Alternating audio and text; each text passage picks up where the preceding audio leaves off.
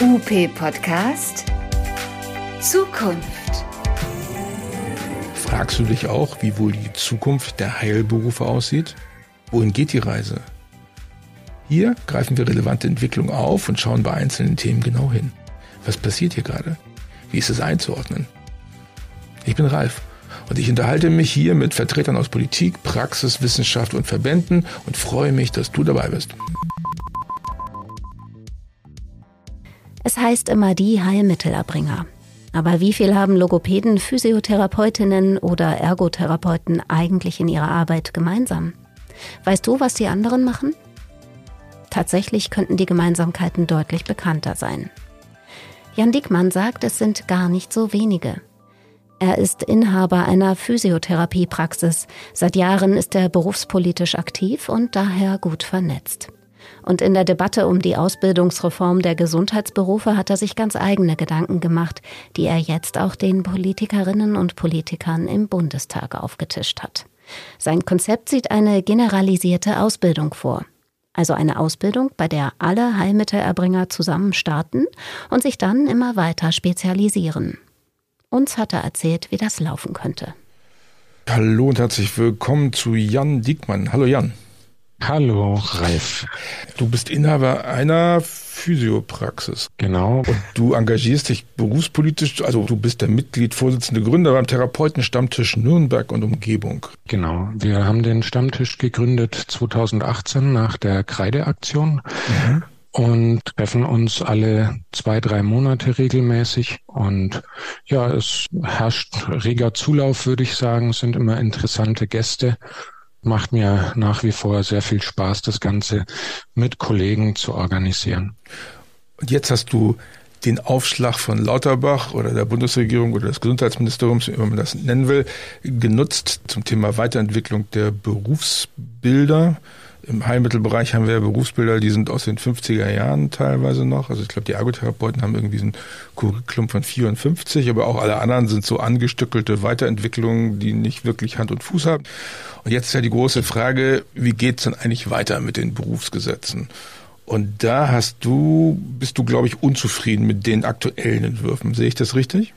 Ja, es ist natürlich so, dass ich als Physiotherapeut jetzt hauptsächlich in meinem Bereich da Einblick habe, aber durch diesen Stammtisch, an dem eben auch Physio, Ergos und Logos teilnehmen, hat man dann schon ein bisschen Einblick auch in diese Berufe. Es ist ja so, dass die Politik und Gesellschaft uns eigentlich sowieso in einen Topf wirft, also die Heilmittelerbringer. Und insofern habe ich mir gedacht, wie kriegen wir es hin, dass wir erstens eine Gemeinsamkeit finden und auch mehr voneinander lernen. Weil ganz ehrlich, wenn ich nicht so viel Kontakt hätte zu den anderen Berufsgruppen, dann wüsste ich gar nicht, was machen Ergos, was machen Logos. Da haben wir eigentlich viel zu wenig Kommunikation untereinander auch. Mhm. Und daher habe ich mir eben überlegt, wie könnte man die Ausbildungsverordnung ändern,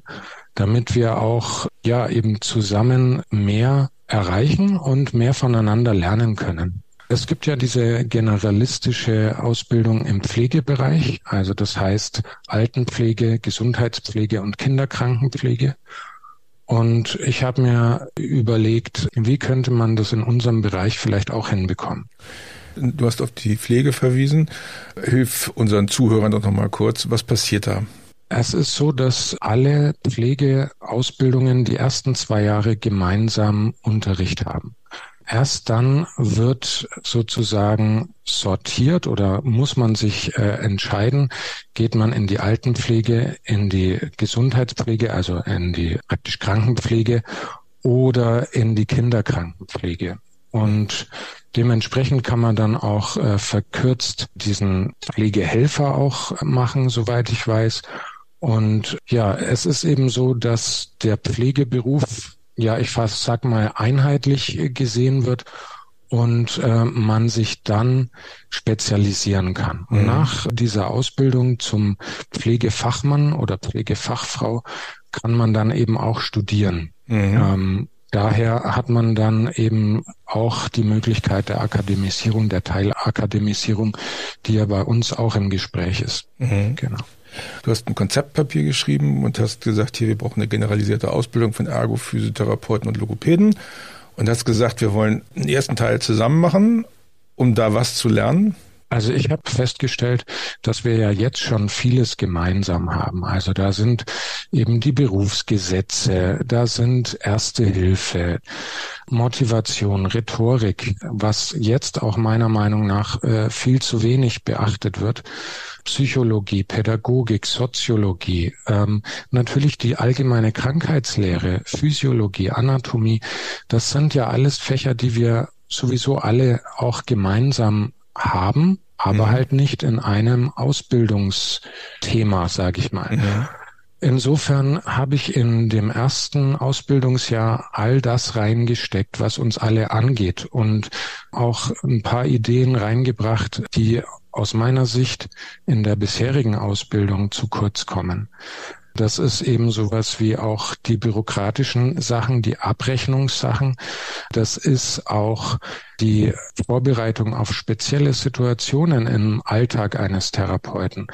Kein Schüler, den ich jemals kennengelernt habe, ist vorbereitet auf die Situation, dass zum Beispiel ein Patient, den man mehrere Monate hat, verstirbt oder dass Patienten eben nicht so sich verhalten, wie man es äh, vielleicht im Bilderbuch hat und wie man es äh, eigentlich in der Ausbildung auch gelernt bekommt, dass nicht jeder Patient motiviert genug ist, sein Leben auch irgendwie umzukrempeln und was zu machen, sondern wir kennen das alle, gerade die Physios, denke ich, ja, ähm, da kommt der Patient in die Praxis und denkt, äh, ja, hier bin ich, machen Sie mich gesund. Aber so läuft es halt im Alltag nicht. Und wir müssen eben auch diese Patienten versuchen zu motivieren, dass äh, sie auch was machen. Ja, du schlägst also vor, ich glaube, im ersten Schuljahr sollen 900 Unterrichtsstunden so gemeinsam sein. Dann soll es Praktika geben in verschiedenen Praxen und dann kann man weiter festlegen, wie, man sich weiterentwickeln will, in welche Richtung man weitergehen will. Genau. Im ersten Ausbildungsjahr wäre es auch äh, eine gute Idee, dann auch mal bei einer Arztpraxis Praktikum zu machen, einfach auch um diese Interprofessionalität mit reinzubekommen, dass man auch sieht, wie werden denn überhaupt unsere Verordnungen ausgestellt? Was für Probleme haben denn da auch teilweise die äh, Sprechstundenhilfen oder die Ärzte? Und gerade wenn wir diese Bürokratie und Abrechnung auch im ersten Ausbildungsjahr mit drin haben, dann können wir vielleicht auch den Arztpraxen ab und zu Tipps geben. Wie läuft es mit äh, dem besonderen Verordnungsbedarf, mit der langfristigen Heilmittelbedarf? Also das sind lauter Sachen, die wir ja untereinander besser absprechen können im Gesundheitswesen gewesen. Okay, und dann geht der Unterricht äh, in spezifischen Fächern getrennt. Gibt es nochmal irgendwann in deinem Konzept einen Teil, wo sich alle nochmal treffen oder bleibt es dann ausdifferenziert nach den jeweiligen Fachrichtungen? Nee, also auch im zweiten und auch im dritten äh, Ausbildungsjahr gibt es Teile, die alle drei Berufsgruppen gemeinsam haben. Also das ist dann zum Beispiel sowas wie die Arzneimittellehre oder auch die Neurologie, die uns ja auch alle äh, betrifft. Das würde ich auf jeden Fall gemeinsam weiter unterrichten. Dann habe ich auch so Fächer, die jetzt zum Beispiel die Physios und die Ergos äh, gemeinsam haben, wo die Logopädie dann eben nicht mit dabei ist. Das ist dann die Arbeitsmedizin oder eben auch die Ergonomie am Arbeitsplatz und äh, auch die manuelle Lymphdrainage beziehungsweise komplexe physikalische Entstauungstherapie, die ja inzwischen bei den Ergotherapeuten auch gemacht wird. Da wäre es auf jeden Fall sinnvoll, äh, das auch gemeinsam zu machen, denke ich.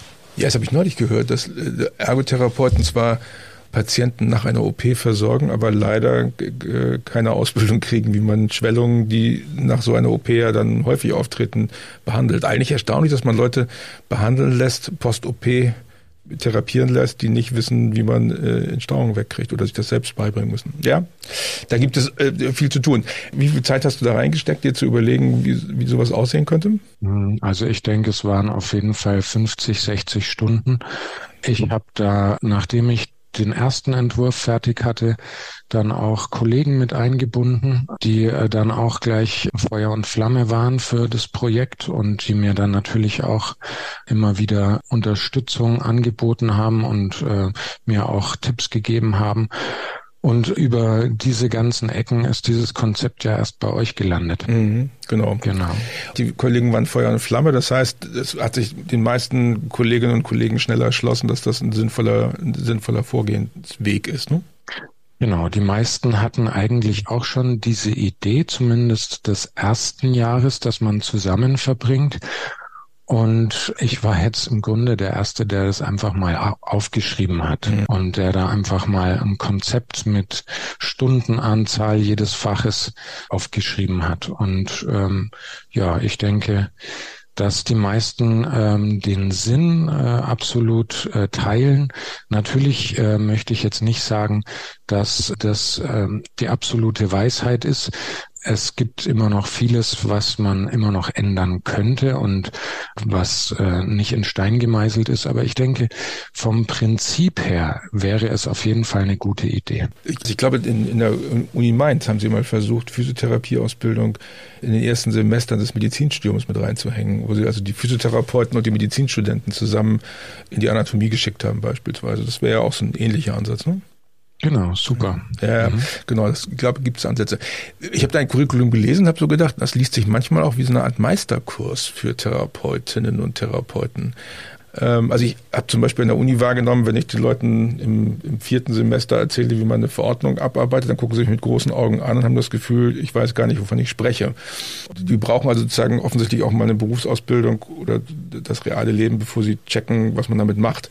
Und das habe hab dein Curriculum gelesen, habe so gedacht, das liest sich eigentlich wie so ein Ding, was man on top satteln kann, wenn man seine Ausbildung gemacht hat, dass man dann so ein Curriculum macht, äh, um aus gut ausgebildeten Therapeutinnen und Therapeuten, gut ausgebildete Praxisinhaberinnen und Praxisinhaber zu machen. Sowas gibt's ja im Handwerk. Könntest du dir sowas auch vorstellen? Natürlich. Also äh, ich selber bin auch Praxismanager mit IHK-Abschluss.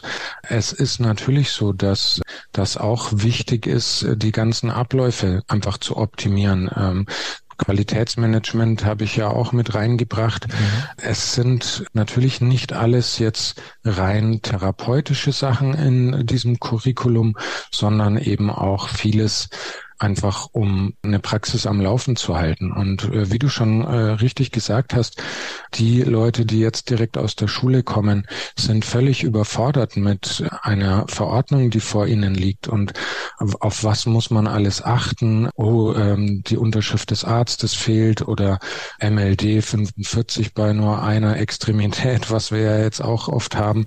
Also ist ja kein Problem, ja. haben wir gelernt von der KV, dass es mhm. in Ordnung ist, dass man da nicht zwei raufschreiben muss, also nicht absetzen lassen. Okay, ja, Entschuldigung. Ja.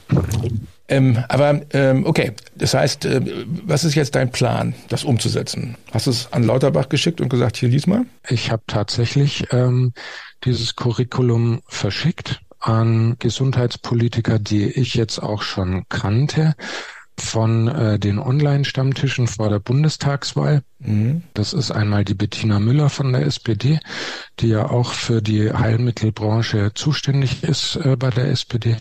Die Frau Maria Klein-Schmeink von den Grünen, die ja auch auf jeden Fall sehr interessiert ist an unserer Branche und äh, auch an den Andrew Ullmann von der FDP. Mhm. Und ich schaue jetzt mal, was zurückkommt. Einfach Mal schauen, ich habe äh, gesagt äh, oder denen geschrieben, dass sie es einfach mit ihren Experten mal prüfen sollen und ob sie sich da vielleicht vorstellen können, Ideen davon zu übernehmen. Mhm. Schauen wir mal. Ja, cool. Wie fühlt man sich, wenn man anfängt, so strukturell eine Branche zu bearbeiten? Das, würdest du sagen, das lohnt sich?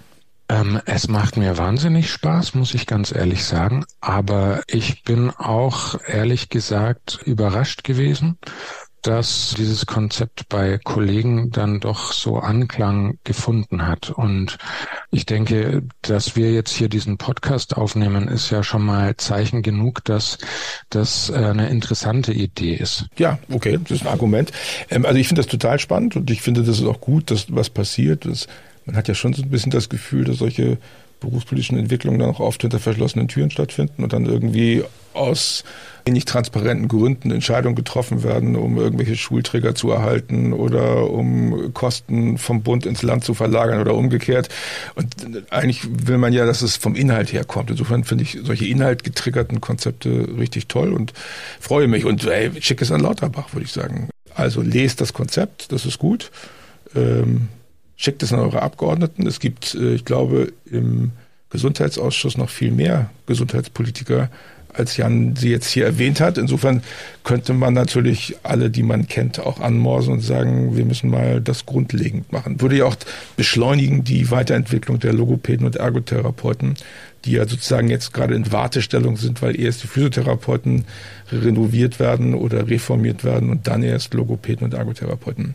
Ich hatte auch äh, Kontakt zu einer Ergotherapeutin, die auch unterrichtet an der Schule und äh, die meint eben auch, dass dieses Konzept auch deswegen Sinn macht, weil die Anmeldezahlen der Azubis im Moment sehr stagniert. Also das heißt, es sind weniger Anmeldungen und dementsprechend kann man natürlich dann auch die Klassen wirklich voll bekommen mit Ergos, Physios, Logos und insofern würde es auch, was die Logistik, sage ich mal, äh, angeht, auch Sinn machen. Ja, auf jeden Fall. Also das, es gäbe viele gute Gründe zu machen.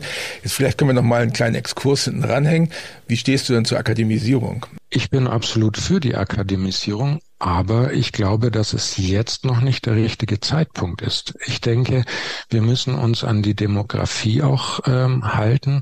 Wir wissen, dass diese ganzen Babyboomer so langsam in Rente kommen. Also das sind so die Leute, die ähm, Ende 50, ähm, Anfang 60 sind.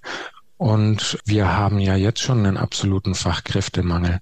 Wenn wir jetzt die Akademisierung einführen, sagen wir mal in zwei, drei Jahren, dann haben wir äh, wirklich das Problem, dass die Praxen umso mehr Warteliste haben, umso mehr Wartezeit äh, auf längere Sicht. Und da denke ich, könnte man mit der Akademisierung einfach 15 bis 20 Jahre noch warten. Also das ist zumindest mein Eindruck, auch wenn äh, ich mich da jetzt unbeliebt mache. Aber ja, so wäre zumindest mein Plan. Okay. Das war Jan Diekmann mit einer Praxis in Fürth. Und Jan hat sich die Arbeit gemacht, ein Konzept zu erstellen und das könnt ihr runterladen. Wir haben einen Link hier unten mit angegeben und es weiter verbreiten, wenn ihr es gut findet. Und wenn ihr es nicht gut findet, dann behaltet ihr es für euch. Gut. Jan, vielen Dank, dass du Zeit hattest, dich mit uns darüber zu unterhalten. Vielen Dank äh, an unsere Zuhörer, die Zeit hatten. Und dein Schlusswort, Jan? Ja, ähm, ich hoffe auf eine gute Zukunft, dass wir unsere Berufe weiter professionalisieren, dass wir einfach frohen Mutes ähm, und mit viel Elan die hoffentlich kommenden Änderungen anpacken können. Ja. Vielen Dank auch für alles. Perfekt. Dankeschön. Tschüss, Jan. Tschüss. Das war UP Podcast, der Podcast rund um Therapie und Praxis.